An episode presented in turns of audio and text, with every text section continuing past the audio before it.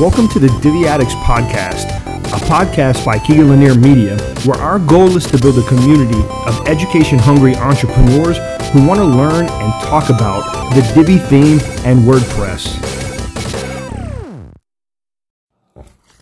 What's up, Divi Addicts? We've got a, a very monumental episode number 75. This is the it's the 75th episode. That's crazy to think you know, a year and a half, we're 75 episodes in. And in this episode, what we wanted to talk about was kind of the journey to get here. For us, you know, this is a 23 year journey to get to today, at least in web design and, and more specifically in tech. What we did is, you know, taking it all the way back um, in the years 1996, and my great grandmother sends me uh, my very first computer. It was a Packard Bell. I mean, it was probably really expensive. Actually, I know it was really expensive. I think it was like almost two thousand dollars back in the day. We had the printer, the uh, the big CRT monitor.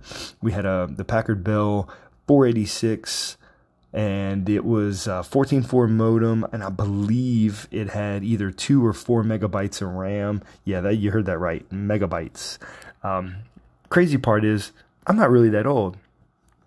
I'm only 35, but I'm one of those really old millennials, and um, you know I've had a I've had such an infatuation with technology since I was a little kid, and it really supercharged when my great grandmother sent me that computer. That allowed me uh, access to a whole world I had never seen before. You know, I got internet access for the very first time, and the internet was a much different place then than it is now. But it was the it was the concept of you know encyclopedias will not be the only thing where you or the only place where you can go and get information anymore. There's a world of information, literally the world wide web.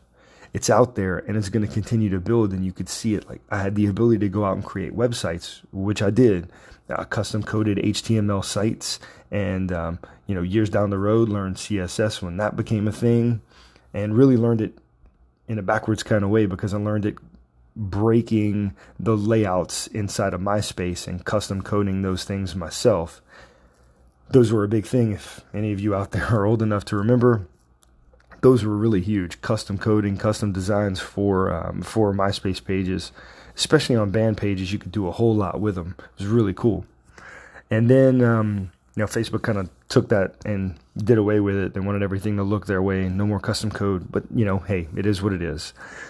You know, fast forward, fast forward just a handful of years, and uh, I was building sites in Microsoft Front Page, and then eventually Dreamweaver. Um, played around with all of that, and finally came to WordPress and tried to, you know, like a lot of people who come to WordPress, I couldn't figure out the difference between WordPress.com and WordPress.org, and it was just all so confusing. And um, really, I felt like they overcomplicated things, and I was a pretty smart guy.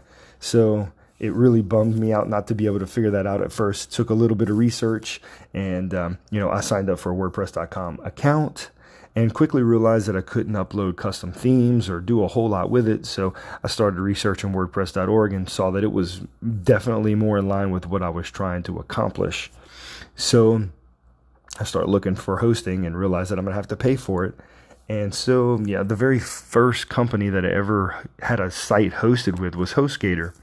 And they were really good to get things going. It was a shared hosting plan.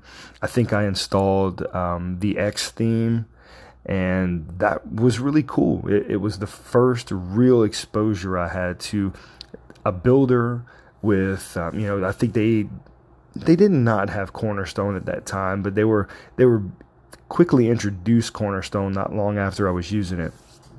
And it really just it opened my eyes to the fact that content blocks could be used to build websites and that this was going to be kind of a modular thing and then I jumped into Jupiter, which had WP Bakery now, which it's called WP Bakery now, but it was Visual Composer then, and um, that was a step up. It definitely was um, much much more user friendly than what I had before, but it also came with its limitations, and it wasn't it wasn't simple.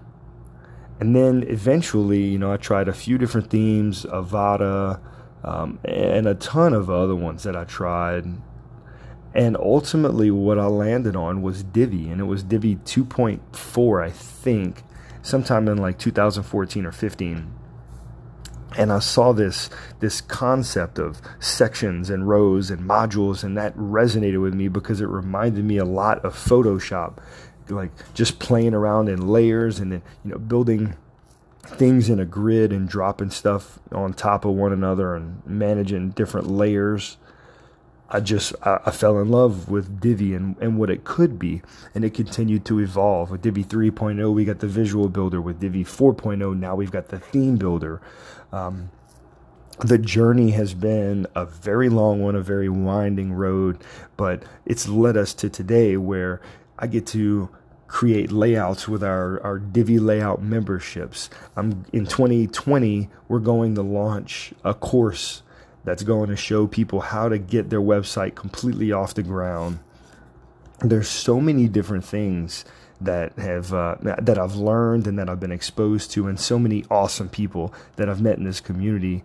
Just because randomly, 23 years ago, my great grandmother decided to send me my very first computer, and then the natural curiosity took in or took over, and uh, the rest is history. Today, um, it, with Keegan Lanier Media, I've got this awesome opportunity and, and privilege to work with some really, really cool people, some very amazing clients, uh, people that I admire who are just hardworking people who are in different industries that I get a little bit of exposure to from doing this and helping be a part of creating something that's going to help drive their business. There's a lot, a whole lot of ugly websites out there, and my goal is to, to kind of clean all that mess up because there's you know, they doesn't have to be overly complicated to be pretty. And a lot of times minimalism and simplicity goes a whole lot longer than trying to make something really really over the top. So, we focus on function, we focus on speed, we focus on user experience. And there's always a lot more to learn. But that's what we're focused on. We're focused on helping up and coming web developers, anybody who wants to freelance in the WordPress space. That's why we do weekly releases on YouTube with new tutorials and videos showing you how to expand Divi or how to learn the functions of the basics of WordPress. It's just uh, it's another passion that we've learned. So the creative outlet to build sites is awesome, but teaching someone how to earn an income possibly, you know, from this side hustle that can be built out of web development is uh, is awesome. So if any if you have have picked up any bit of motivation or any new skills from our YouTube channel or from this podcast, uh, we would love to connect. We'd love to meet and um, and and just hear your story. So feel free to connect with us anywhere at, at Keegan Lanier Media on all the socials except for Twitter where it's Keegan L Media. But we would love to hear that story. We'd love just to understand a little bit about what makes you tick and, and what brought you to the podcast to begin with. So we appreciate you uh, for being here, for sticking with us through 75 episodes. It's been a long journey, but it's been a really fun one. And there's a whole lot more to come. So make sure you smash the subscribe button. Stay in touch with us. Uh, come back again next Tuesday for another episode of Divi Addicts. But until then, connect with us on any one of the socials. Come and say hi and let us know your story. We appreciate you, and we will see you in the next episode. So don't miss out on more great content from us over on our YouTube channel at KeeganLanierMedia.com slash YouTube.